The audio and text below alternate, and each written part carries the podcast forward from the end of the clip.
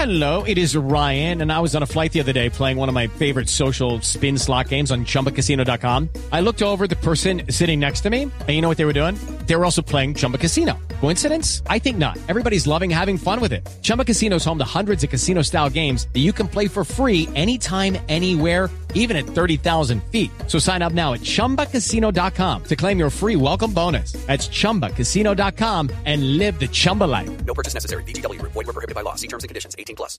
With the Lucky Land slots, you can get lucky just about anywhere. This is your captain speaking. Uh, we've got clear runway and the weather's fine, but we're just going to circle up here a while and uh, get lucky. No, no, nothing like that. It's just these cash prizes add up quick. So I suggest you sit back, keep your tray table upright, and start getting lucky. Play for free at LuckyLandSlots.com. Are you feeling lucky? No purchase necessary. Void where prohibited by law. 18 plus terms and conditions apply. See website for details. Hey guys, it is Ryan. I'm not sure if you know this about me, but I'm a bit of a fun fanatic when I can. I like to work, but I like fun too. It's a thing. And now the truth is out there. I can tell you about my favorite place to have fun. Chumba Casino. They have hundreds of social casino style games to choose from with new games released each week. You can play for free anytime, anywhere and each day brings a new chance to collect daily bonuses. So join me in the fun. Sign up now at ChumbaCasino.com. No purchase necessary. Group. Void were prohibited by law. See terms and conditions. 18 plus. Hello, it is Ryan, and we could all use an extra bright spot in our day, couldn't we? Just to make up for things like sitting in traffic, doing the dishes, counting your steps, you know, all the mundane stuff. That is why I'm such a big fan of Chumba Casino. Chumba Casino has all your favorite social casino style games that you can play for free anytime, anywhere with daily bonuses. That should brighten your day a little. Actually, a lot. So sign up now at chumbacasino.com. That's chumbacasino.com. No purchase necessary. VGW Group. Void were prohibited by law. See terms and conditions. 18 plus.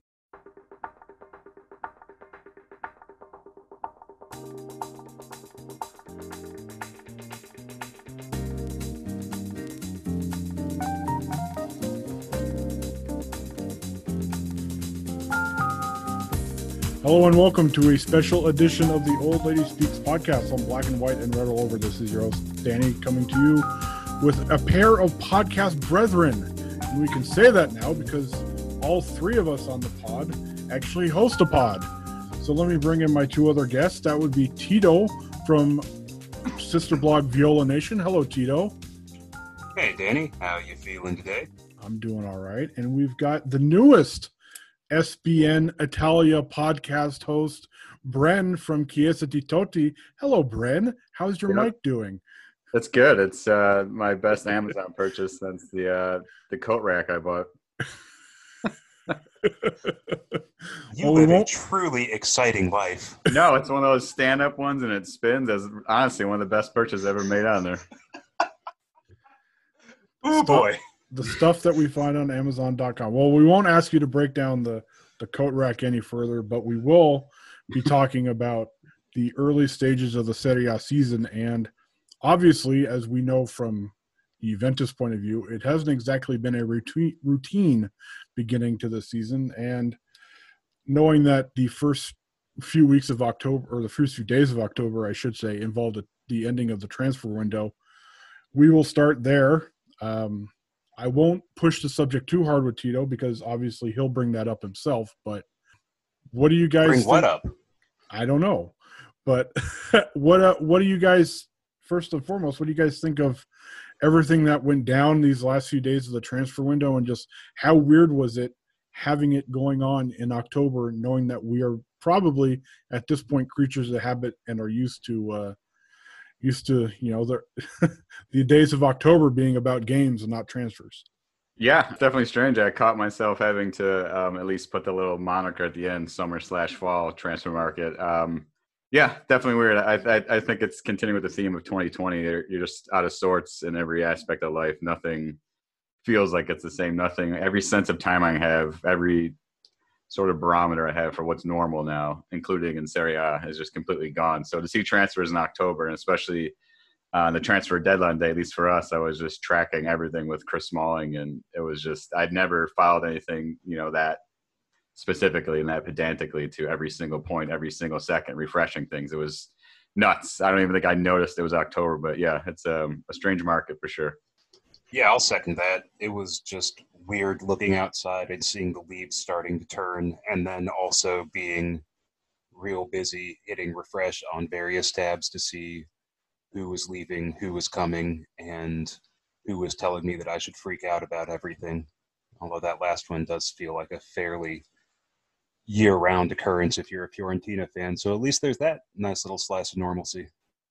Knowing this is a Juventus hosted podcast, Tito, I will ask you about Federico Chiesa. I will not put salt in the wound, but the biggest thing we've been talking about is if Chiesa under Pirlo as a full as a wingback can work. So as somebody who has watched a whole lot more Federico Chiesa than probably a lot of us at the blog have, do you think Chiesa as a wingback can actually work in the long term? Yeah, absolutely. Uh, I think in some ways he might be best suited as a wingback.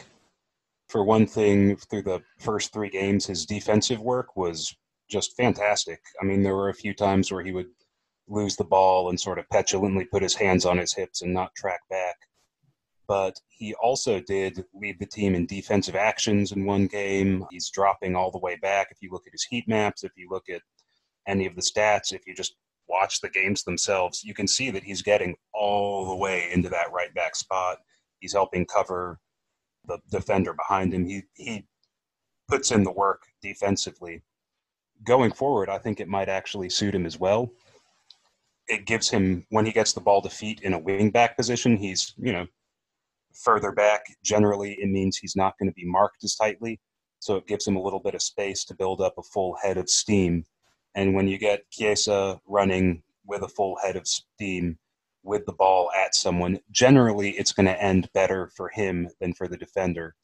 So I I think in a lot of ways he's a perfect fit for that role I think the real question is how he adjusts to not being the man and being very much an ancillary piece, which hasn't really been the case for him for a long, long time.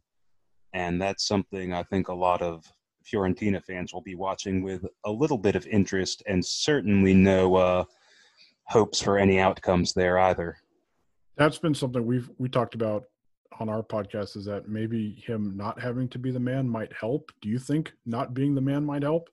Yeah, I, I really do. Honestly, I mean, if you, I'm, I'm honestly a lot less angry at Chiesa than I think a lot of Fiorentina fans are. Largely just because look at the teams he's played on in Florence. Like, who's the best striker he's ever had? Half a season of Luis Muriel, maybe Nikola Kalinic. Like, you know they they haven't surrounded him with talent so yeah you know you can't blame him too much in that regard. There are a few things that i think he could have handled uh, significantly better. We can get into that or not as necessary. But yeah I, I think that he's got the kind of personality where he doesn't mind being more in the background. I mean he's famously averse to like social media and promoting himself and living like the headlines lifestyle. He's like consistently voted the worst dressed player on the team. He just doesn't care about any of the image stuff. So I think that he will adjust well to that, although it might take him a bit. And again, like he's a young guy, he's 22. Like, you know, who you are when you're 22 is definitely not who you're going to be even three years later, ideally. At least that's, you know, considering uh, how my life changed in that little period. I'm really hoping that's the case for everyone else. So yeah, I'm, I don't know. I think that it could work out well. I don't know if he's going to beat out Cuadrado initially. I don't know if he'll beat out Kulusevski for that role in the long run, but he's a really good player. He can do the wingback thing just fine, I think. From an outsider's point of view, Bren, I mean, you obviously have interest in the national team do you think Chiesa going to Juventus makes sense for him? I mean, obviously it's something that he's wanted for a while, and you know, there's basically been this rumor hanging around for shoot 12, 14 months now. I mean, from the big picture point of view, you know, countrywide spec. I mean, do you do you think this this makes sense for him personally? Um, it's funny you mentioned that. We actually talked about that on our podcast. We did a transfer recap for Roma, and it just we happened to talk about that because it was you know the biggest headline grabbing one I think that we framed it as was he making a mistake? Was he moving to too big of a club too soon? Was he going to end up like his? I don't know if they were teammates, but was he going to end up like Bernardeschi, just sort of not uh, living up to what he thought it would be? You know, moving, going from being a big fish in a small pond to moving up to Juventus, where starters minutes aren't guaranteed. And from a Roma perspective, we viewed it a lot as so we get a lot of players like that who move to Madrid or move to Barcelona and realize that hey, I'm not going to play that much here, and they end up in Rome and they do pretty well. So we talked about it like that. Um, and certainly, obviously, he's a, a, sensationally talented player. So I will be curious to see how he fits in. I wasn't aware that they were um, thinking about making him as a, a wingback. To me, that kind of seems like a last ditch resort. I remember for our team at least, I wrote an article about Juan Iturbe. Maybe that was his last hope, his last sort of chance of having a good old, career. good old Juan Iturbe. Yeah, so it's kind of shocking to think that a player like Chiesa would, um, I don't want to say resort to that, but would be um, in the middle of a position change so early in his career. But um, I think he's certainly talented enough to hack it there. But I'm going to be curious to see, you know, how patient and see how patient are they. I, I think, especially though, for a team like Juventus under Pirlo, where they've shown a desire to keep the ball mostly, he won't have as much defensive work to do. It'll be much more of an attacking job. So I, I, think in that way it fits him really well. Again, I mean, like I think against say Crotone, like he'll be fine as a wingback because like Crotone is not going to test him a whole lot on the back foot. In the bigger games, I think Cuadrado at this point is probably a better bet. But you know, yeah, maybe you can find another right-sided midfielder from Fiorentina who will work too. You, who y'all can have. Uh, I don't know. I mean, we're we're running low on him at this point, since y'all seem to be snapping them all up. But uh, are any of them named Federico? Because that seems to be the trend lately. Yeah, right. I mean, yeah, I'm I'm actually mulling a piece where we'll be getting into this a little bit, but uh, stay posted on that. We are definitely going to be putting all of our Federicos under lock and key for the next couple of years. I mean, Brent can speak to it too. That the interesting thing that we saw in the Roma game when Juventus played was just how wide open it was and how Juve was being just crushed on the counterattack just nonstop. And I think that's why a lot of people were looking forward to the Napoli game this past weekend was just, you know, how Pirlo might be able to make right the wrongs that he did against Roma. And not trying to turn this into another Juventus podcast with two non-Juventus fans, but you know, just kind of going as a whole. I mean, what did what did you guys take from the transfer windows? And you, you I mean, you can talk about your your you know your club specifically, but just kind of in general. I mean, do you think that a lot of moves were made to make this league even more competitive than it was, say, you know, shoot it. It feels weird to say that the the last season ended about you know six seven weeks ago, but it ended six seven weeks ago.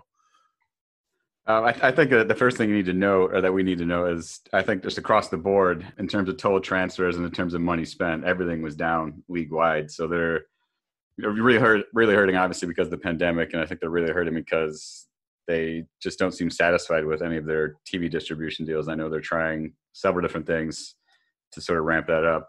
So I think that was certainly an effect. I know from us, we only had four um, new transfers all summer which was kind of strange. I mean, we covered as many rumors as we usually do because those just sort of pop up. But to only see four signings, and we've had times in the past where I think Monchi, his first year, signed like 12 players before the, the window technically opened.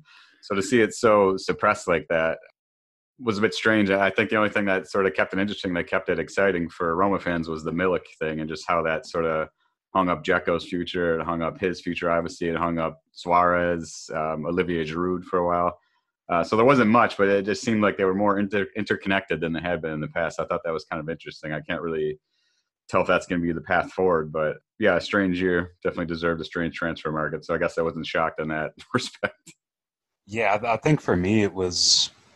It felt like there weren't nearly as many de- deals that got done. Fiorentina bought almost no players. Uh, pretty much all of their incoming guys were Bosman transfers who were a little bit older, which does kind of fit with uh, Daniele Prade's general strategy, but it's still kind of a letdown, even though Fiorentina were super active in the winter market. So I don't know if you can judge too much from it, but yeah, I, I think the the lack of revenues, the just the general uncertainty, is why there weren't as many moves, and also why you saw some really strangely structured deals like Chiesa to Juve two year loan, two different payments, and then a huge payment at the end. I, I think that's just teams trying to hedge their bets and make sure they don't fall afoul of uh, financial fair play unless they're Milan, in which case, like, it obviously doesn't matter for them.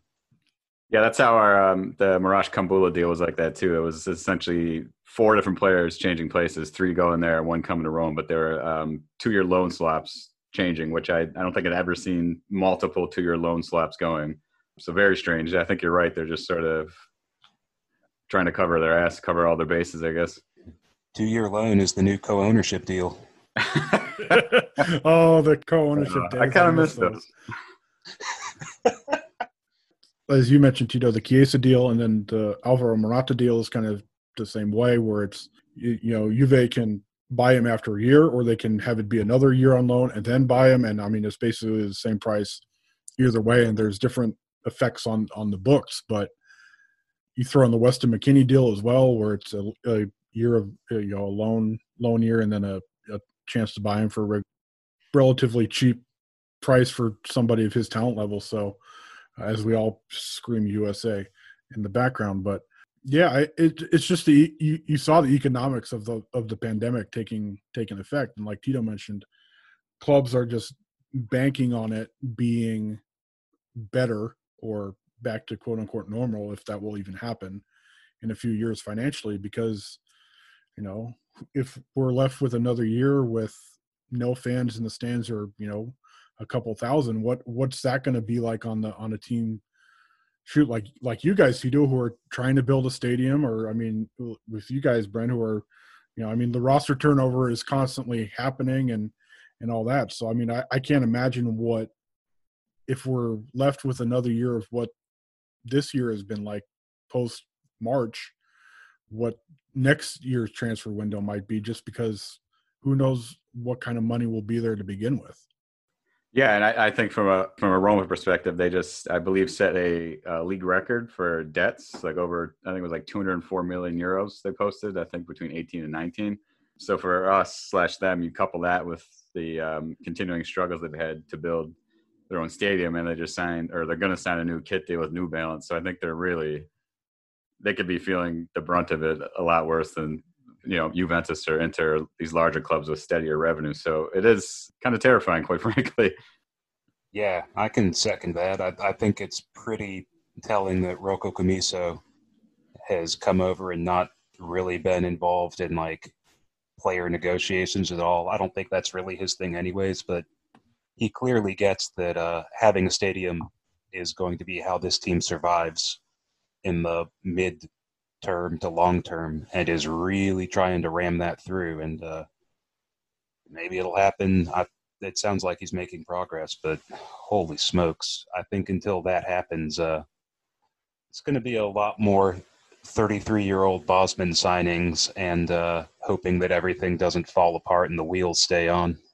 Well as you mentioned on your last episode tito of your podcast the mayor of florence is going on fox business channel and basically begging for money. So i mean if we think these clubs are hurting just imagine what you know the the towns the cities and the municipalities and i mean it's just it it's ridiculous at this point just how much money that these places and clubs expected to be there at the beginning of the year are now like well jesus what what the hell are we going to do I mean, it's it feels like a pretty delicate thing with the stadium building because, like in in the U.S., where all three of us are based, you know, pretty much whenever a team gets a new stadium, it's because taxpayers are shelling out, you know, millions and millions and millions of dollars instead of paying for, you know, like schools and roads, which are perhaps a better use of those funds. Whole Are you talking about, you talking about, the, you talking about the Marlins? they built those, Um, ta- or they built those taxpayers for that stadium, and they with that that huge ugly statue in the like center field, and they sign like Jose Reyes and Mark Buehrle. Those are their huge sort of big ticket items, and they trade them like a year later, all on the taxpayer dime. It happens everywhere, but Miami's always to me the funniest. Well, funniest, most egregious example. and then they sold the club for what a couple billion right I think so. Yeah, I, it's kind of funny that like you don't see that in Italy, that they're not bilking their public. I know you'd ex- you'd expect that Sure. from a place like Yeah. Italy. I, I think the problem is that buying land for a stadium is so hard because most of the stadia are like kind of in town. And if you're going to build a new stadium, as we have seen in Florence, you're moving out to the suburbs and then you have to deal with the suburbs and the mayor of the suburb might be part of the same political party as the mayor of the city and then therefore they're going to provide like present a united front even though they're not actually presenting it oh it's just uh, I, I might need to go take some like ibuprofen and lie down this is just working me up again All right, we'll we'll switch to something different then, so Tito doesn't have to go go drown himself in in painkillers. But uh, what are Thank some of the? you're welcome. What are some of the uh, early thoughts that you guys have on the season? I mean, you look at it, and Atalanta's basically picked up where they left off, and I mean the the early parts of the season, the standings always amuse me because you look at it, and there's always a few teams that are not going to be there are there just because of how the schedule might have played out or whatever. And you look at the standings as we sit here in the international break, and Hellas Verona are sixth, Benevento seventh, and Juventus is eighth. So, I mean, and even going a step further, Sassuolo is third. So, what do you guys make of the early stages of the season? And and uh, yeah, I mean, who's who's kind of surprised you the most at this point? Well, I think the the key to victory in any Serie A match is to make sure you have all your players listed correctly. uh, yeah. um, Not that you know from experience. no, uh, yeah, it was uh, oh, I think it was yeah opening opening week. Yeah, they had the draw against Verona, which is you know in and of itself, I guess, is not that bad considering all the circumstances surrounding it. But then when you lose that single point because of a minor clerical error, and the guy responsible for there quits and then signs with Verona for uh, like the similar or maybe even elevated position, it's a little fishy. And then yeah, I, I, presume they're still appealing it, but then you look at what happened with Juve and Napoli, how they almost counted as a forfeit. It's like, okay, you can do that, but someone makes a minor error and that costs them a point on the table. So, I mean, that was sort of doomed us from the beginning. And then obviously the blown lead against Juve with that uh, Ronaldo header that was, just call it unmarked would be kind. Par for the course for Roma. It's just, you you don't know what to expect, but it's like going into the jungle. You don't know what to expect, but you're always scared. I yeah, I'm not all that fussed about the standings this early. I mean, if if we decided to freeze the table right where it is and just call it a season, I wouldn't be too upset. But that said, yeah, I don't think there's a whole lot of conclusions you can draw this early. Yeah, I I I I don't have anything intelligent to say here. I'm just going to trail off into nothing and hope that Danny comes up with uh, another topic. it was just that talk of Fiorentina Stadium that just rattled your brain, and now you can't get your thoughts back. Yeah, I'm looking at it now, and you see uh, Udinese and Crotone 19th and 20th. That's not that far fetched. I could see that holding. Uh, you know, especially if I'm surprised they didn't they didn't sell Rodrigo De Paul. It seemed like, you know, what are they hanging on for? You know, he could have fetched quite a bit, you know, 35 or 40 million, which I'm sure they could use. But I mean, is he really going to keep them out of the drop zone all year? I could see that holding true. Hmm. It's an audio medium, I'm- Tito. I'm I'm I'm still mad about that. Fiorentina have been linked to DePaul every transfer window for the past what two years, and it sounds like it just never quite works out. And like, yeah, man, between that and Udinese wrecking Serie A's coefficient in Europe in the early 2000s, so that Fiorentina finished fourth three years in a row and never made the Champions League. Yeah, Udinese can go kick rocks, man. I don't like those guys.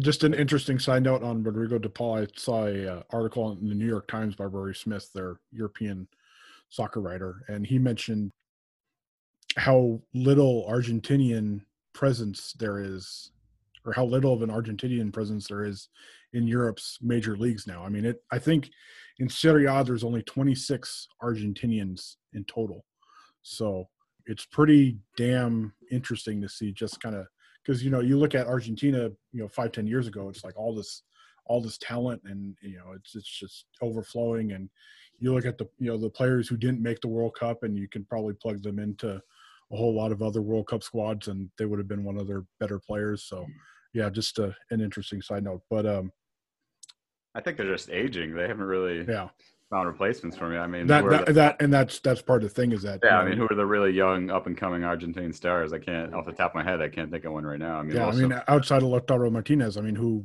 who Yeah, yeah, else, yeah, who yeah. else really I mean, is there? I mean seems like most of them are late twenties, early thirties yeah. I mean pa- Paulo Dybala isn't young anymore. I mean he is I mean he still may look young in the face, but he's not I mean he's he's still he, you know, he's mid 20s now. He's not you know, not an up and coming player anymore by any means. So yeah, Palermo was a Um, long time ago. I, But- I think a lot of that too is uh, a lot of those guys are going to MLS now because they're getting to stay in the Western Hemisphere and don't have to deal with all the crazy stuff in Italy. I mean, look how many South American players are winding up in the U.S. now instead of and like taking that one extra step before they make the jump to Europe. well that's because wondering if that Gonzalo has Higuain to is do there with it. too. Uh yeah. Oh yeah, he's I've heard that he's might wind up being a really good prospect. Uh, I've, I've heard might really bring Argentina some uh, some silverware on the international scene once he you know gets a little more experience.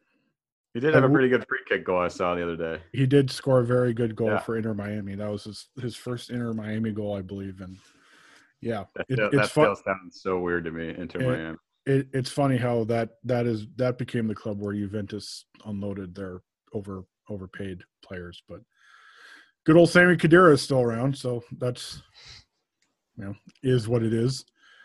Lucky Land Casino asking people what's the weirdest place you've gotten lucky? Lucky? In line at the deli, I guess? Aha, in my dentist's office. More than once, actually. Do I have to say? Yes, you do. In the car before my kids' PTA meeting. Really? Yes. Excuse me, what's the weirdest place you've gotten lucky? I never win and tell. Well, there you have it. You can get lucky anywhere playing at LuckyLandSlots.com. Play for free right now. Are you feeling lucky? No purchase necessary. Void where prohibited by law. 18 plus. Terms and conditions apply. See website for details. With the Lucky Land slots, you can get lucky just about anywhere.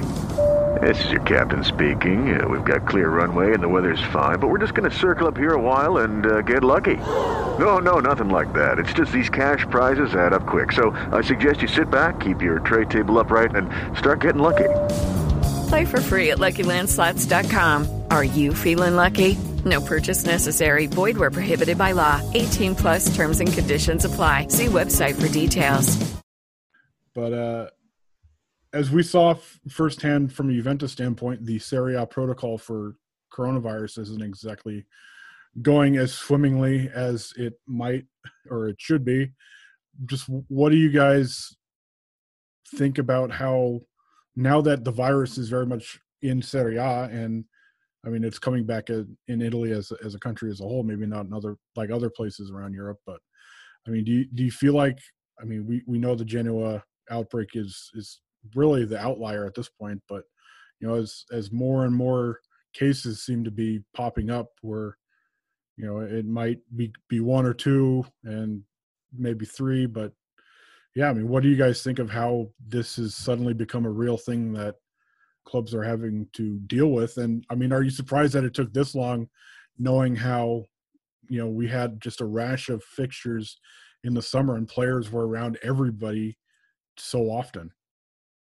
Yeah, you bring up a good point there. I mean, they went. That was what I was so impressed about over the summer. That went off without a hitch for the most part. And now we're seeing it. You know, like you said in Genoa, we're seeing it. You know, in the NFL with the Titans, and it just seems like that second wave that they've been predicting all summer is coming upon us. And I was reading the other day that the uh, FIGC has, I think, like two sort of contingency plans for what happens, like a playoff, or like they split you into groups. You only play a certain section of the table.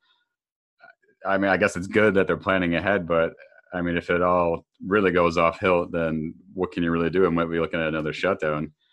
I, I think what we saw last week between Juve and Napoli, that was a disaster. I mean, they just didn't seem like they knew what they were going to do, and it almost seemed like, yeah, I don't know. I couldn't finish that thought, but it just, it just, it just seemed like, how did you not anticipate this? Why is it coming down? Why is Juve walking down the tunnel waiting for nobody there? Why are people gloating about it on social media? Why is this a thing? Why couldn't you have a contingency plan in place prior to that? Yeah, that I think that's what stands out to me is just that nobody had any plan for what happens. I mean, the the fact that the league protocol and the national health protocol were not only not in alignment, but were in active opposition to each other speaks to a certain institutional idiocy that I think is uh, pretty spectacular. I I don't know. I mean, there's a part of me that wants to say like let's keep playing, but also we don't know the long-term health effects of the virus. I mean, we don't know, especially for guys who make a living by performing extremely intense vascular exercise effectively once you have the virus what that's going to do to your lungs what that's going to do to your heart in the long term. I mean fiorentina have had a handful of players pick it up that we know of. Maybe there were others who weren't comfortable talking about it. And that i mean that's the thing that i'm wondering about is like these are all young healthy guys but like what happens when they're 45 and have been retired for 10 years and then have a heart attack and die? Like that i don't think that playing more games is worth that frankly and until the league can prove that it can prevent further cases i don't have any problem with just calling it off for a few weeks or a month and letting everyone get tested figure out who's got it and i mean i'm sure part of this too is that during the summer the restart still felt like very new, like everyone was staying pretty well quarantined. And now I would imagine that's not as much the case. You know, you it, it it's just not human nature to stay that alert to one thing for that long, especially when it's way easier to pretend like it's not still a huge problem. So to me, the the smartest thing to do, honestly, would be to call it off for a month. But as is, I don't think Italy's going to generally do the smartest thing, especially when they're trying to get fans back in stadiums instead. So, yeah, I I'm just going to do the trailing off thing again, since that seems to be my theme for the evening. yeah, but what do you what do you make of the the? It was pointless prior to it, but the UEFA Nations League, I, I still don't understand what the hell the point of that tournament is, and you're doing it in the middle of a global pandemic seems absurd to me. Um, I also thought you made a, a great point, Tito, about the lingering um, health effects of this because nobody seems to know. And I think um, you can make an American reference. Look at the Big Ten college football. That's part of the reason why they canceled. They were just so afraid of liability. What would happen if these players get heart conditions and things like that? They could sue them, you know, 5, 10, 15 years down the road. Um, I can't imagine Italy is quite as litigious as the United States, so maybe that's not an issue. But these are certainly things I would hope that people in the FIGC are concerned about. But like we said, waiting till the last minute to figure out what to do would in a gigantic match between Juve and Napoli doesn't really point towards forward thinking to me. And just the fact yeah. that Juve was playing a team that just played Genoa, which had cases before that game happened. And then you just see Genoa cases go from one or two to, you know, 12, 15 within a matter of hours after after that game happened. And you're just kind of sitting around after Napoli's first case came up, you're just sitting around going, okay, how many more are happening? And then it was from my point of view, obviously, you know, I'm, you know, I wanted to see the game happen because it's my team playing, but you you see kind of the the the the evolution of kind of where the blame went was, you know, Juventus issued that statement saying we're we're taking the field no matter what. Napoli's going to have to show up, or else it's it's a forfeit. And then you hear about the local health authority in in in Naples saying no, we're not going to allow them to travel, and then people are wondering if that's true or not, and then all of a sudden more and more blame on Serie A comes, and it's just I mean you mentioned Tito the the the discrepancy in the in the Serie A protocol and the country's protocol, and that's I mean it's it's just so easy to be like how we can just match it up and then maybe take it a step or two further, knowing that it's professional athletes. But as Tito mimes "Money Honey" to me, um, it's it, it's just as we our our end theory on it was that it was just Italy being Italy, and of course this happens in Italy because it's Italy. But just the way it was handled was so bad. I mean, it was just such a mess. And knowing that this is just the third week of the season, I mean, what's it going to be like in December or January if we make it that far? Or, you know, as we're seeing with some American sports, I mean, just this the juggling of the schedule. I mean, what what the hell is going to happen there, and if there's postponements, and knowing the the schedule is already truncated to begin with, it's just, I mean, it, it's just a logistical mess just waiting to happen, even more so than it already has been. Yeah, maybe they need just some sort of giant biodome where they can all play. I am I am very into having uh, Pauly Shore run Serie A for uh, for the remainder of the season. I think that is far and away our best possible solution. Lots of grindage. Hey now, hey now.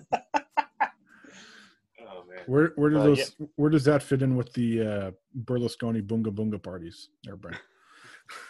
I don't know. No, but now I feel like I have to. At once we're done, I have to go watch like Son-in-Law or Biodome or something like that. I, I don't think you I love have Pauly to. Shore. Encino Man. I loved Encino Man. Such a great movie. Like a like a Mitch Chomsky. That was his name. I have. I'm um, contractually obligated to like anything with Brendan Fraser because we're simpatico with the same name. So it's There I. you. I root for all Brendans in any walk of life for the most part. Bren is Team Bren. Brendan, Brendan. Fraser, Brendan Shanahan back in the day with the Red Wings. Brendan Morrow, the injured Cubs reliever from a few years ago. We're really trying- getting into some deep cuts.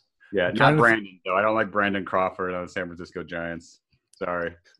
Well, he's not there anymore though, is Now he's still there. he? Had one of had one of the best years of his of his career this year. I mean, Wow, He he's was been six- around for a long time. it's sixty games, but you know, Yeah. I was trying to think of a Brendan, but you, you took all of them. So, I mean, of No. course, leave, leave it to the Cubs fan to think of a Cubs. There's fan. not that many of us, but uh, no, I would highly recommend people listening. If you've not seen Encino Man, check it out. Lower your expectations, but check it out. I'm glad we've turned this into a bad Pauly Shore. 20, 30 years ago movies podcast from a soccer podcast. I think we should do this more often, Brent, is just hijack Danny's spot. It's the international break. You gotta entertain yourself. The old lady talks movies. There you go. All right. What one more one more question about the men, and then we'll talk about the women's league getting going here, since we very much are interested in it.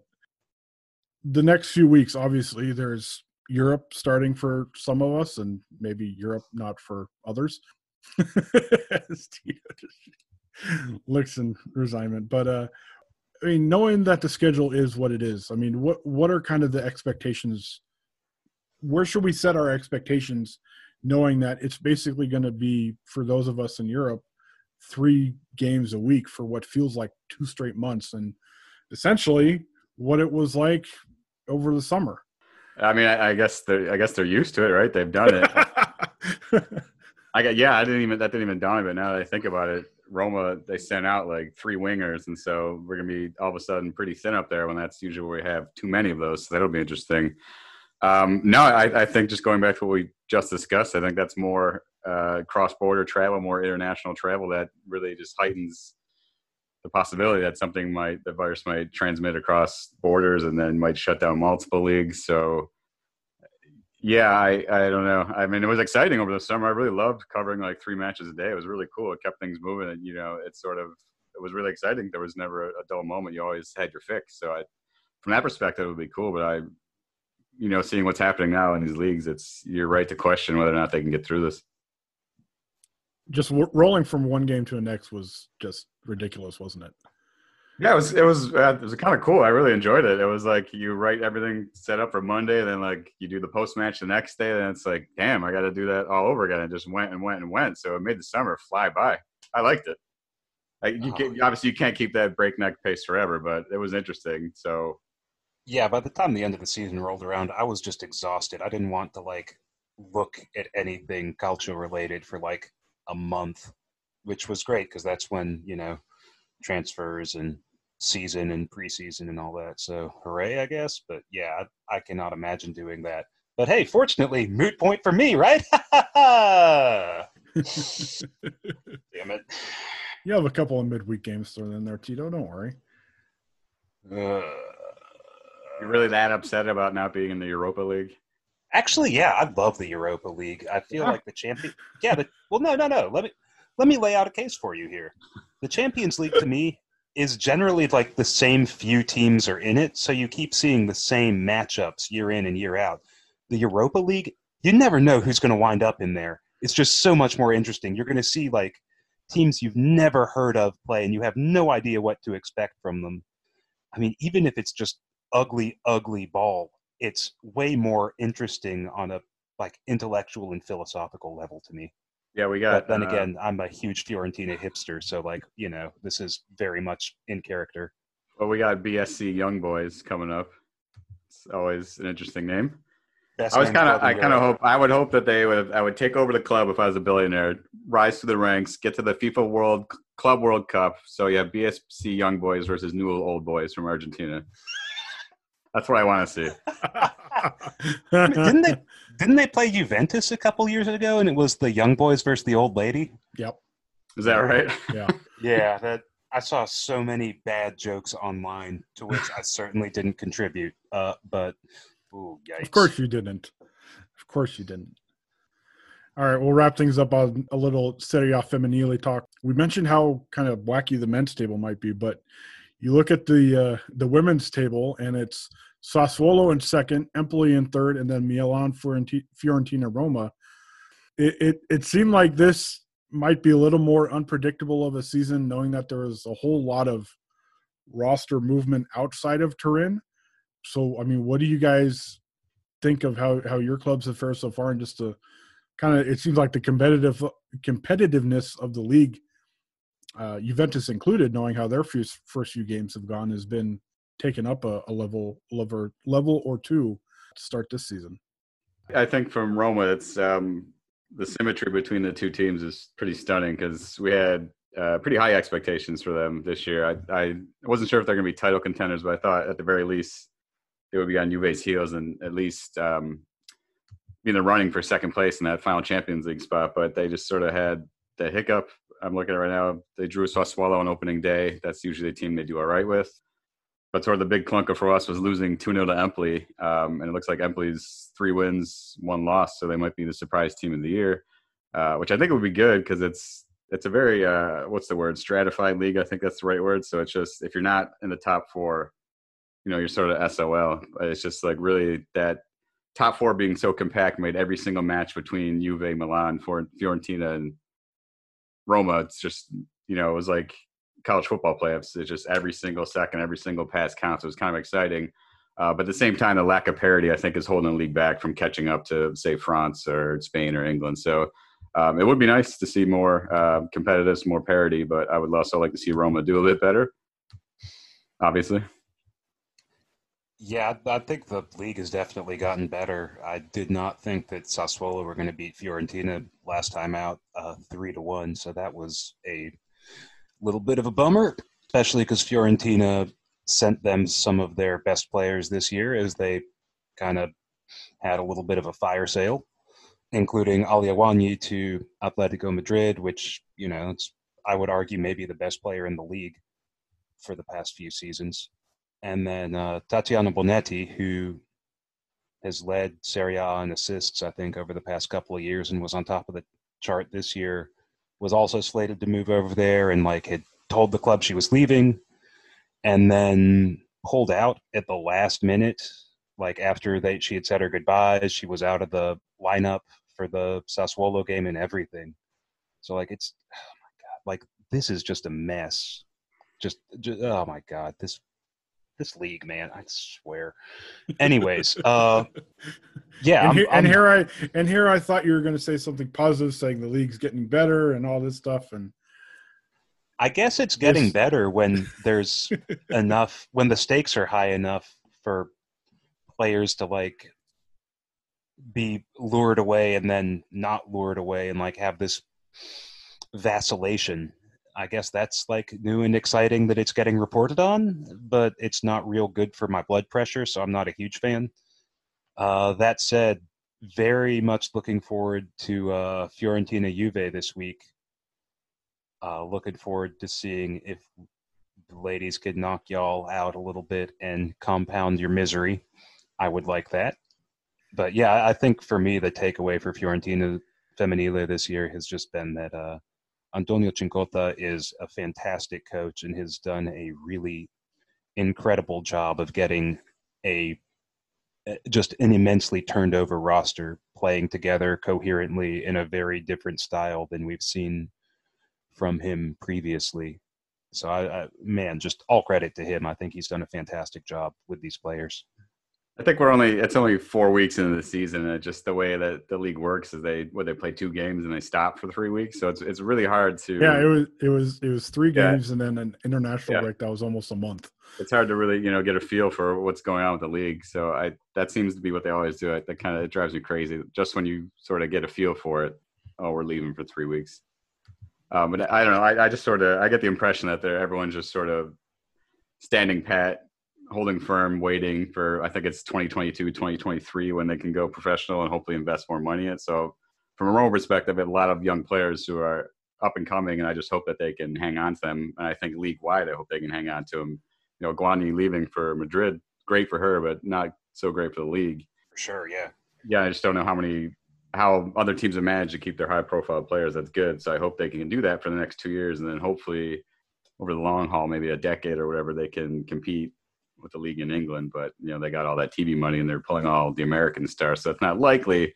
So I think maybe the best case scenario would be be the second best league. So I, I hope they can do that. And I just I love the league, but like we said, I just the way it stops and starts so frequently drives me crazy. Yeah, it, it does feel a little bit like a matter of just when I get into it, they pull me back out. But yeah, I mean, on the American side, though, Fiorentina has two American players this year, which is really cool. We're Oh, right? trying to get in. Yeah. Oh, we Uh, do too. Yeah, we do too. Actually, one from uh, Connecticut, one from Jersey. Oh, oh, you're oh, you've got the East Coast people, huh? Well, there uh, it's um, Maria Zecca, so she's uh, from Jersey, so she's got dual citizenship, United States and Italy, and then Allyson Swaby, who's from Connecticut but is represents Jamaica internationally. So I guess they're both technically still Americans. Yeah, yeah, Fiorentina had Janelle Cordia last year, and then just added Abigail Kim, uh, who is from the Seattle area, which for me is very, very cool.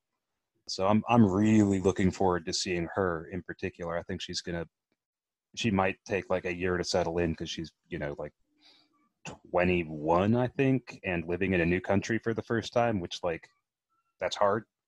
But I think she's to be just an absolute terror in the league, and I am very excited for her. So when are you getting her on the podcast, knowing that you get everybody from Fiorentina on your podcast? You're going to have to talk to uh, Mike about that one. He's the one who actually interfaces with people while I like sit in the bunker and furiously type away on stuff. You got your own PR guy essentially. Yeah, he's he is the king of the salesman. I will never understand how he does it. All right. On that note, I want to thank Tito and Bren for stopping by, and Bren especially knowing that it's a late night pod recording for him. Want to thank both of you guys for for coming by, and and uh, glad we can team up again and and do one of these. So you can listen to both of their podcasts. Search their blog names, I believe, Viola Nation and Chiesa di Totti on iTunes and Spotify and all the other places. Uh, you can find us on iTunes as well. Search Black and White and Red all over. Uh, subscribe, like, write a review, all that good stuff there. So for Tito and for Brand, this is Danny saying thank you very much for listening, and we'll talk to you guys next time.